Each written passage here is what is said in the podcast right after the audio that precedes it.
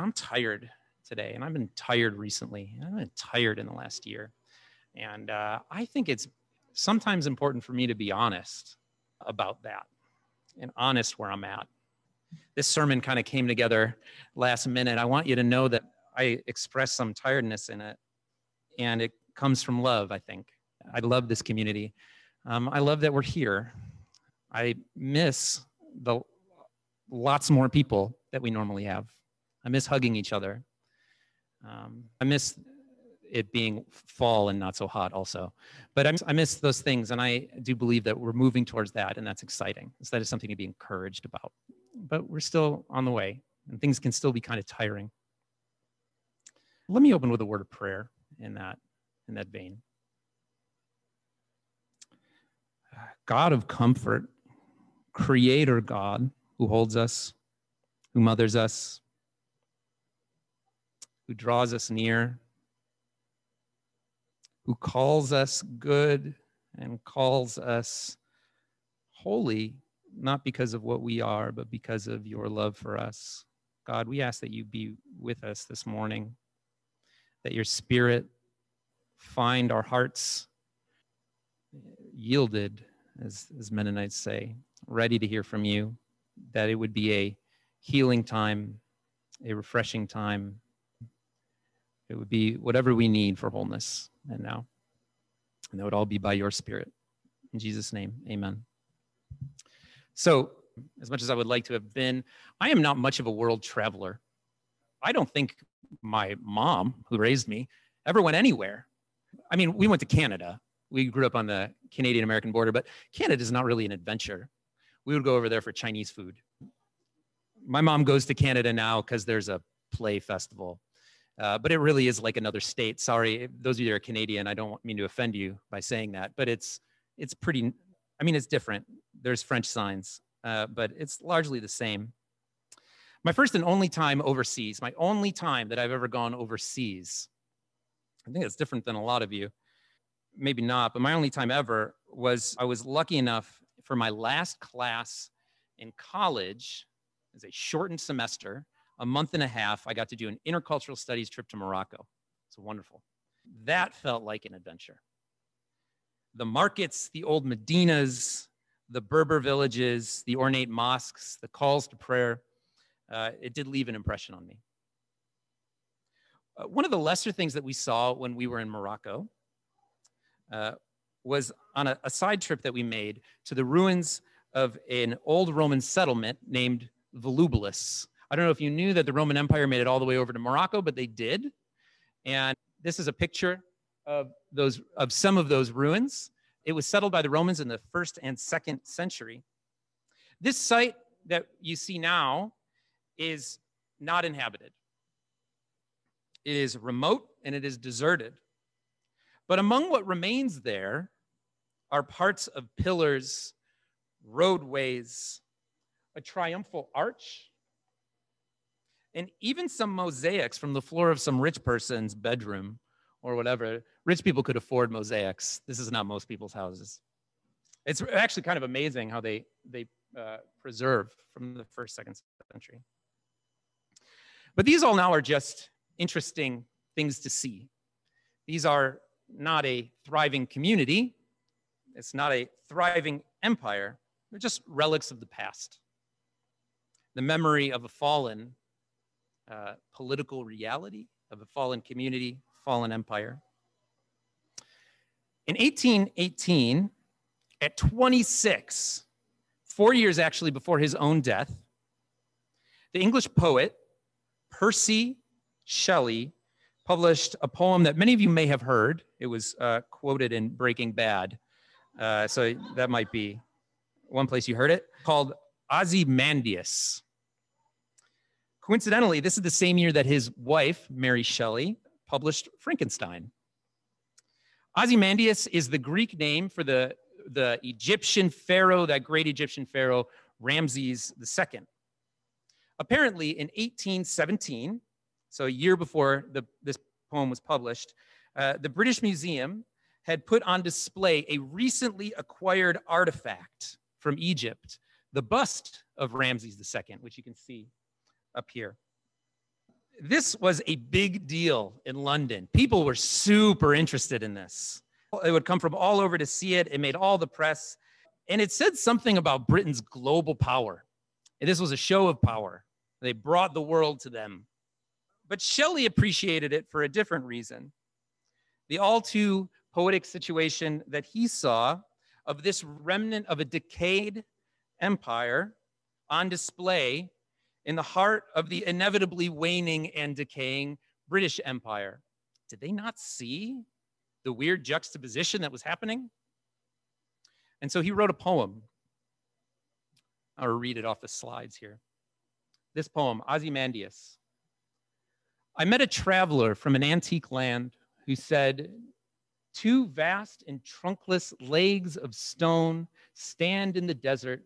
Near them, on the sand, half sunk, a shattered visage lies, whose frown and wrinkled lip and sneer of cold command tell that its sculptor well those passions read which yet survive stamped on these lifeless things, the hand that mocked them and the heart that fed. And on the pedestal, these words appear My name is Ozymandias, King of kings, look on my works, ye mighty and despair. Nothing beside remains. Round the decay of that colossal wreck, boundless and bare, the lone and level sands stretch away.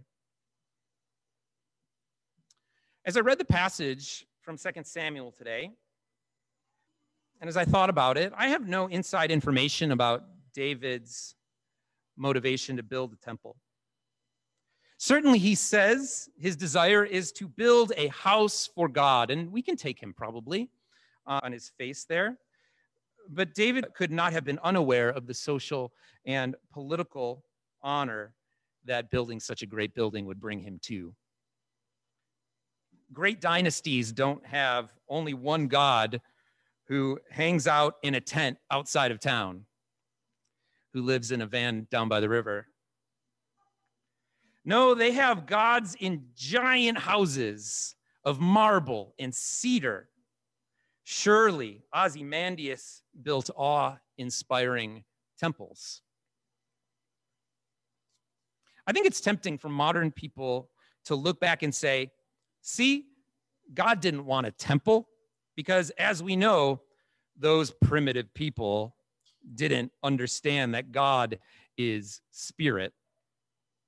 I'm, I hope you hear my, my sarcasm voice, right? Okay. This is not me. This is somebody who's very unenlightened. And I just gave myself away as saying somebody's unenlightened. Okay, never mind. But God does not need a temple or sacrifices. I'll continue with my sarcasm voice. We don't need all those physical trappings. But David knew that. The prophets knew that. The people of Israel knew that about God. The God who showed up and delivered them from Egypt did not need a temple then. He led them through the wilderness, nor was he holed up inside a building in the wilderness, but he did come in a tent. And they know that God does not need sacrifices. But that doesn't mean that those sacrifices were not meaningful. That a place to come together is not meaningful. God shows up, and God showed up in the world around them, the Israelites, as God willed. And they knew that.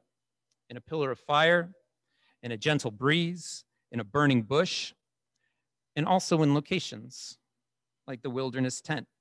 Not because that tent makes God stay there and they've grasped him, um, but because God has graciously agreed to visit. In a temple, and even in flesh. It's often easy for us to, to speak about the temple in, with a certain kind of unrealized anti Semitism, like we're better than them, we don't need a temple. But there was something meaningful about that place of meeting. God does not need those places, and we know that and the ancient Israelites knew that, and David knew that. God does not need those places and moments of encounter, but what God understands is that sometimes we do. places where we come together to encounter God, places where God will meet us. The temple was not a place to make God a home or to reduce the incomprehensible God, to confine her and grab hold of her. No, it was a place of encounter chosen by God. It was a place that God graciously called sacred. No, what God seems to object to in this passage, which is really interesting to me, at least here at first glance, it is not about not having a place to reside, because he says, I have one of those. God said he's already staying in the old tent outside of town. God says he never asked instead for a house made of cedar out of luxury. And we know that that does get built, but she's quite happy right now in the tent. Thank you very much. Indeed, the tabernacle defines who God is the God that brings Israel up out of slavery in Egypt, who wanders with the people in the desert, this is God's character. This is how we understand who God is.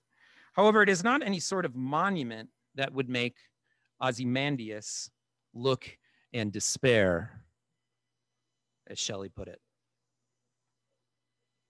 Though the lectionary for this week put our passages together this morning, this passage from Ephesians, this passage from 2 Samuel, I can't help but wondering if Paul had this scene in 2 Samuel himself in his mind when he was putting together the letter to the Ephesians. There's so much in this passage reconciliation, Jesus is our peace, access to God through Jesus by the one Spirit, that Trinitarian formula. I'd love to unpack that a little bit. Where do I start? Well, not really with those things. Perhaps I'll have an upcoming series on this one passage. I do four weeks on this passage. Today, what I noticed is that Paul focuses on this metaphor of the temple. No longer is the temple made out of cedar, but it is made out of people. But it is real and it is among us. This temple is built on the foundation of the apostles and the prophets, Paul says, who spread the message of what Paul calls the mystery of Christ and at its base is the, cor- is the cornerstone, the Christ, the executed king of an upside down kingdom, Jesus. In ancient architecture, the cornerstone of the building is the stone by which every other stone is measured and placed. The cornerstone sets the pattern for the whole building itself. The cornerstone holds all things together, shapes what those things are. But this cornerstone is not very promising if we hope that this temple will meet Ozymandias's criterion on, uh, of fear and awe. And where the church has met with Ozymandias's criterion of fear and awe, and I say this in all seriousness, it has been the farthest from Christ. But the very foundation of this temple, as we see in Ephesians, its source is rather bloody and defeated.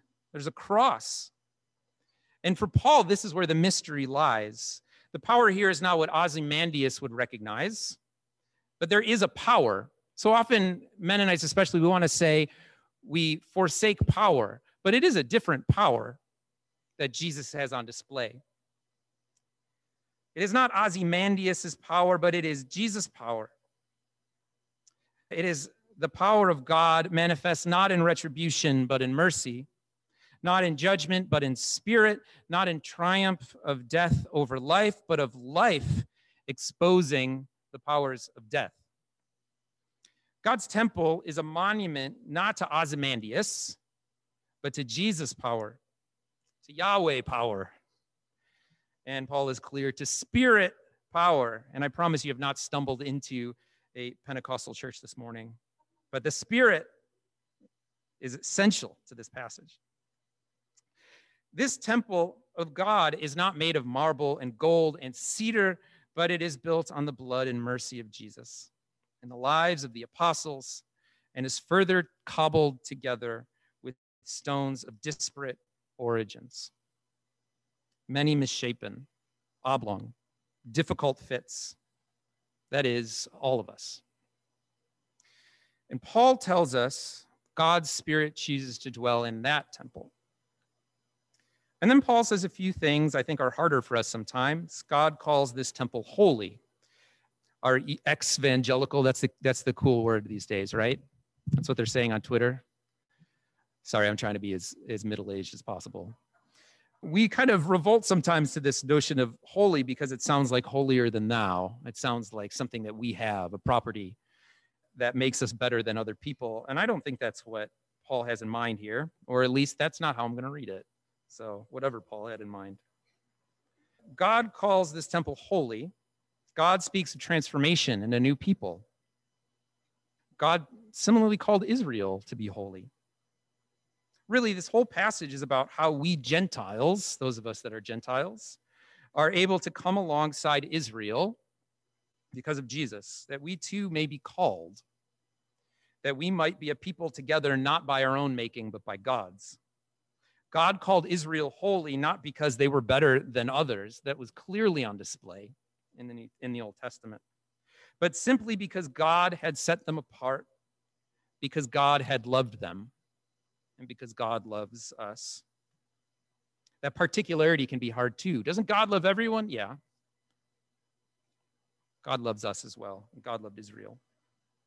But God set them apart to be something for the world, for the world, not apart from the world, not in just in distinction from the world, but for the world. And we too, with our ramshackle house that is not that impressive sometimes, with our Zoom failures, and whatever other errors that will happen in the rest of this service. We too, in our ramshackle house, are called to be something for the world, though not in the style of Ozymandias. Not simply to do things. We're really good at doing things. We focus on the doing, nor, God forbid, to think that we are better than, holier than, or any act of hubris that focuses on ourselves. No, God has not set us apart from this world, but God calls us to be this anti Ozymandias temple for the world, not simply by doing, but by being. And maybe that's a, a tough one, but Paul seems to think this comes from at least four things in this passage. And I'm going to say them quickly, and I'm going to move on. One, we become this temple by the work of the Spirit by the foundation of the apostles and the prophets, the traditions that we've been handed down. Us individualists don't like traditions, but it's true. That's what we understand, what comes before us and who we are. Three, by the work and union with Jesus. And four, and this is maybe my point that I'll get to, four, by the community.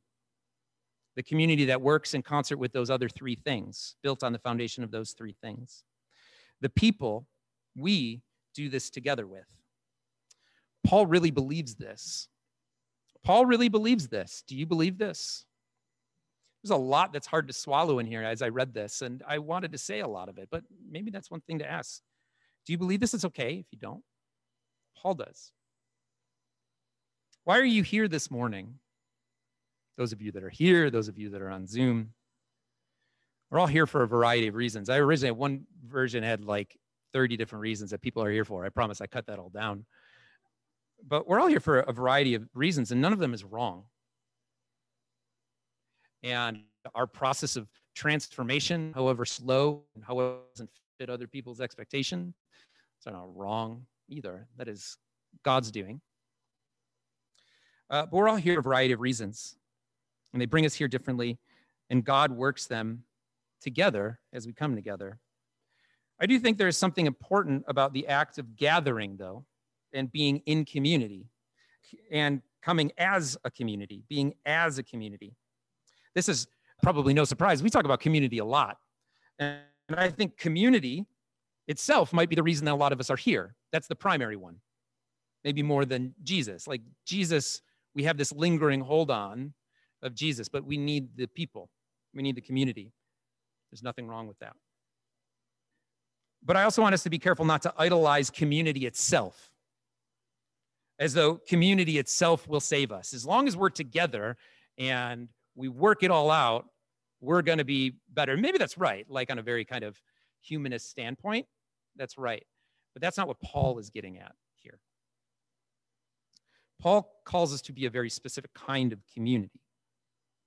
And not a community that is simply powered by us. And I think that's the point that Paul wants to make. None of this is by us. If you want to boast, none of this work is anything that you are doing, but we partner in it. So we, we Mennonites especially have this tension. What do we do with that? We are called to be and do. But it is by, Paul says here, by the work of God. Right? It is not powered by us, but we are called to be a community of the Spirit built on that strong foundation with Jesus at its center. And for some of us, I know it is the community that holds us here, especially um, after perhaps, as I mentioned already, and here we come to that traumatic year, or perhaps disillusioning experiences with past churches. We need this community. And that's what holds us here. And that's okay. I'm speaking very personally now. I think that perhaps my, maybe some of you are different, I think my reason for being here might be slightly different, but worth emphasizing. I certainly was drawn, of course, by the peace tradition, is why I ended up in this church. By reading the sermon, I always say I'm radicalized by Jesus, reading the Sermon on the Mount. That's why I'm here. But at my depth, I don't know that I like community very much. And I think that might be a little bit different. I know that that's a thing that we say. I don't know that I'm supposed to say that, what I said. But uh, let me say it again. That was really freeing. I don't know that I like community very much. But I think that we that Jesus calls us to be part of community. And so me, it's it's a discipline. And it can be a hard one. I am here on really sappy terms. I, have gone through my moments of doubt. I think doubt is is important for us to embrace it and talk about it. That's not where I'm at right now. I'm good with Jesus. I love Jesus. I'll be real sappy about it. Jesus loves me, this I know, right? And I, I know it's deeper than that. It's not this kind of emotional, it's not just this emotional, sappy thing, but I want to follow Jesus. And because of things Paul says here, and because of things Jesus says elsewhere, I think that I'm supposed to follow Jesus with other people. Right? Am I supposed to? Am I supposed to say I don't like community as a pastor too? Does that make me? Was that like extra? Is that extra like I think crowns are being popped off, or stars are being popped off my crown in heaven. It's okay. But I think Jesus calls me to be here, so I'm I'm learning to love it, or I'm committed to working with it. But I think what I will say next, I hope makes it clear that I'm just not a misanthrope. I don't hate people. There are reasons for my feelings, I always try to say it's very important with kids too. You validate their feelings. There's always something behind it and try to figure it out. So maybe I can shift the metaphor a little bit from church as temple to church as sheep. Look at those cute sheep. That's us. We have we are sheeple. That's right. Oh, thank you, Bert. That was great. We have actually had a lot of really good preaching on sheep in the last past year. I can think of Bert's sermon Sarah gave a really wonderful one where we learned all about sheep. And they did such a great job exegeting the passage, making clear what was there. And since they did such a good job, I hope that you'll forgive me for taking a passage completely out of context just for this morning. In summer camp, way back when I worked at summer camp, I was a summer camp counselor. I was a program director at a summer camp. Maybe, maybe you're all like, yeah, that seems right, Tim. That's exactly what you would be. We used to sing a song called I Just Want to Be a Sheep. Has anybody heard that song? It, something like that, I think. I can't actually hear you because of the mask, but I believe you were right. There's actually some anti Semitic stuff in there too about Pharisees and Sadducees. So I'm not going to sing the whole thing, and I would recommend maybe we retire it. But I'll, but it goes something like, I just want to be a sheep, ba, ba. I just want to be a sheep, ba. Okay, I'll stop there. We don't need any more from me. It goes like that. And I, you know what? This pandemic, I've been singing that in my head. I know that I have been called to be a, a pastor, and, and I know that the Greek word for pastor is shepherd, but I just want to be a sheep sometimes. But, you know, the official title for all of us pastors, by the way, is actually minister, which means servant, has nothing to do with pastor. And we do believe in the priesthood of all believers. So we are all shepherds and sheep at the same time. So, balls in your court. But this year has been difficult and draining. I know that you a lot of feel a lot of you feel that for all of us. For some of us more than others. For some of us we have experienced very severe things, illnesses. but we've all experienced a certain amount of isolation. There have been traumas. Our family had a near death experience that I can't get out of my mind, and it was scary. I still hold on to that. On top of everything else, that was, that was tough. It is tough. For some of us, it helps our ramshackle temple come together, that we rely on each other. But man, it's hard in a pandemic when we're so separated. We can't even see each other really on Sundays. I mean, what is this? The fourth one that we've done in person? Maybe the fifth one. So for some of us, maybe it helps the temple come together, but for others, it has tested its construction. There are many important bricks that were with us a year ago that are no longer with us, many important sheep that we no longer see. I always feel the need to mention at least once a year in a sermon. Is probably, you'll probably, those of you that aren't here, which is funny to say because you don't hear me, will probably appreciate that I say this uh, at a very low occupancy sermon.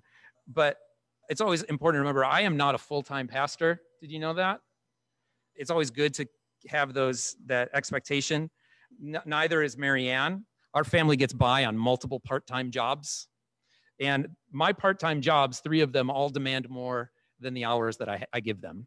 This pandemic, I have had to work full time, part time jobs that demand more than full time and having much less time to do it. Mary and I have been kind of breaking up the days. So one of us can do work, one of us can watch the kids. And you're trying to do, Marianne lets me have three days in her too. And so I feel like I should apologize for that or something, but uh, very gracious. About like 25 hours of work week to do that. I'm going to move on so it doesn't sound like I'm complaining. This is all part of all of this, though. But I mean, obviously, with kids at home and school this year, it was tough. And we all have those experiences. We all know those things some of us more than others. But man, I just want to be a, I just want to be a sheep. And maybe I'll say that more, what, what that means in a second. But after all, the Lord is my shepherd. That's what Psalm 23 says. The Lord is my shepherd. Jesus is the good shepherd. I want to say that Paul talks about shepherds within the community in Ephesians. I'm just going to pick my those two passages that I like. But the Lord is my shepherd. Jesus is the good shepherd. And I want to find some way to trust in that and lean on that and let go of some of this anxiety that's developed in the last year.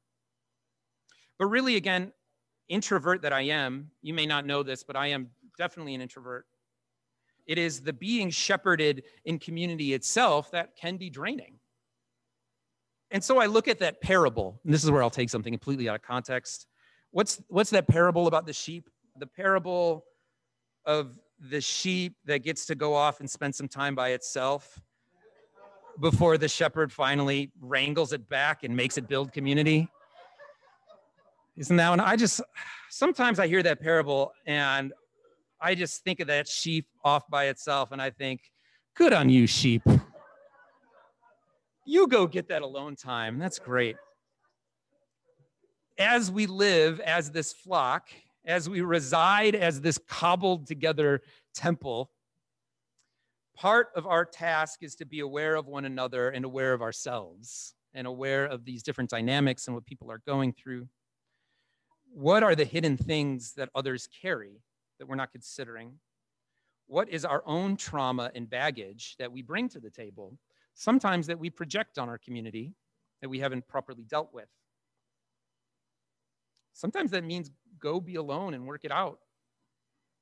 Process it together however it, however it works, however you find healing. But many of us are carrying things that we can see, and many of us are carrying things that we cannot see. And it's the things that we cannot see that sometimes are the hardest. The next part of this, I struggled. I actually woke up this morning and wanted to cut it, but the sermon was already written and I didn't think I could do it. So I'm going to do it.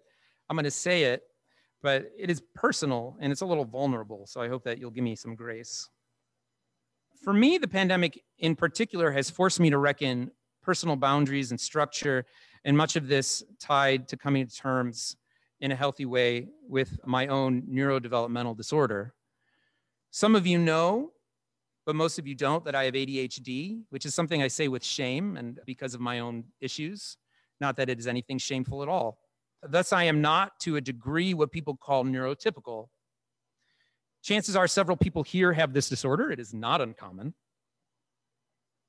Mine is not extremely severe, but throughout my life, I have developed a lot of shame around it. Um, I have been told it's not real. I have been told it is something, it is morally wrong the way that I act when it's things coming out of my disorder. And man, that piles up on you. That really piles up on you. And despite my external processing brain, Marianne will tell you I will not shut up when I'm at home. I am an introvert. And I believe the reason that I'm such an introvert, I, I know that really why social engagement is so draining and other effects is a lot of this prehistory that I have because of the shame and interaction from childhood to now. So again, this is where it got kind of vulnerable and I wanted to cut all this out. But being what it is, most of this is not visible to you all. I have worked to develop disciplines and behaviors that have helped structure my life. And I think I've managed it fairly well. In normal times, I mean, I got a PhD, right? That's something, that's a, an impressive task with a neurological disorder, a neurological developmental disorder. But with the pandemic, these structures kind of start failing, right? These structures you build for yourself that help you kind of have norm, normalness, they start failing. The pressure that came from increased workload and less time and space to do it made navigating things tough and led to a significant amount of anxiety. I was forced to take my disorder seriously in a way that has been taboo, that I was ashamed of doing since I was a child. Though definitively and clinically diagnosed at seven, my parents did not believe that diagnosis. So I was left untreated and the symptoms were, from my perspective, dealt with in somewhat damaging and severe ways. I still hold a lot of shame. I keep shame is coming up a lot. So you take that for what it will, but I hold a lot of that. And talking about it is an exercise for me in normalizing it. So this is an exercise in me for me in normalizing it. That when we talk and we assume that everyone has neurotypical brains, that's just one thing that is secret. I, just so you know, this is my point, right? Is that we all have these hidden things, right? This is one of mine. One of mine, we have lots of them. But when people interact with each other, like we just assume everyone has a neurotypical brain, we may have, there may be consequences we may not realize. So, talking about it and normalizing it is an important strategy for me.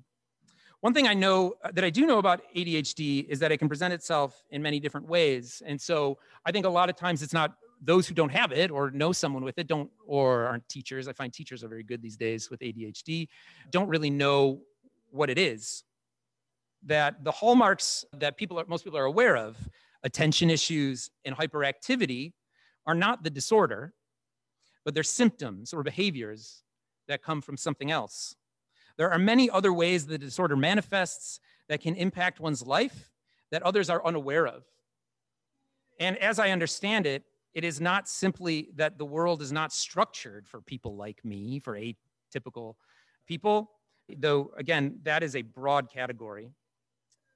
Though others process their relationship to ADHD differently, I understand it as a disability, and I would very much not like to have it.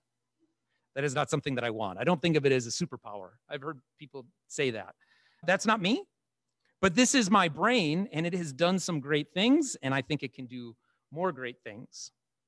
But it's important, at least from my perspective, for people to know that this disorder is not the result of bad parenting or too much TV. It is not a moral failing, nor is it the same thing as simple as people simply feeling restless or forgetting things.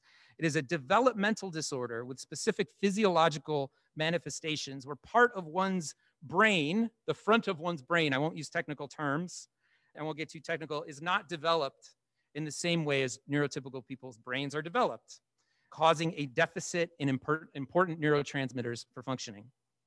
The thing about ADHD is that it is easy for parents, for friends, and for coworkers to dismiss it because it is invisible. Again, my point, because that is invisible. And because it manifests in what seems to be easily categorized, things easily categorized as moral failings.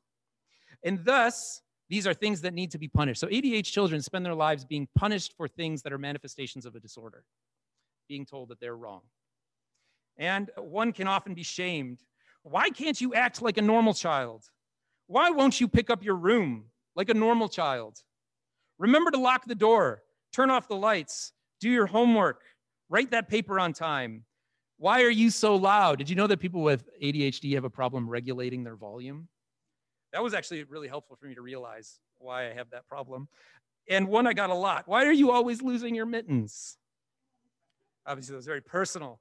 This leads to a high rate. I think 25% of people with ADHD have a diagnosable general anxiety disorder.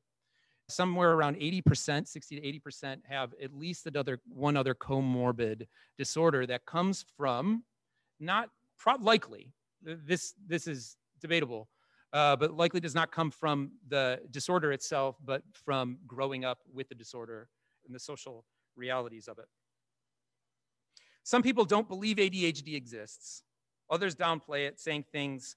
Uh, sorry for me going on like this, I, but I couldn't say it without saying everything I wanted to say. And believe me, I did not say everything I wanted to say. So we got a few things in here. Others downplay it, saying things like, Aren't we all a little ADHD? That was my ADD moment. I don't particularly find that helpful when people say that because I feel like it discounts my own reality. Unless you're actually saying that you have ADHD, then process it and work it out. There's no shame in it at all. It's good to understand it. But most just can't see it. So the symptoms and behaviors are treated as moral faults. These kids and adults are treated as just bad. That can really be internalized, as I said. That can make sheep want to go away from the flock. I bring all this up also because you may not know it is Disability Pride Month. And I think I tell this story as an entryway into learning and to understanding everybody else's wonderfulness, all the uniqueness about who we are and how we can understand each other better so we can exist together. I think I tell this story as a, as a learning to process ourselves beyond our externals.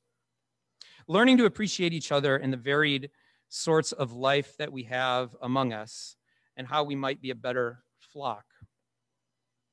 And I think knowing each other in this way as we can, knowing ourselves, processing what we bring to the table as well, is important. And I think it's part of what Paul is talking about in terms of being transformed. I don't think we need to separate those things. God calls us together, elevating all of us in our varied life, binding us together. So I've come on a big arc this morning, but I hope it all ties together for you.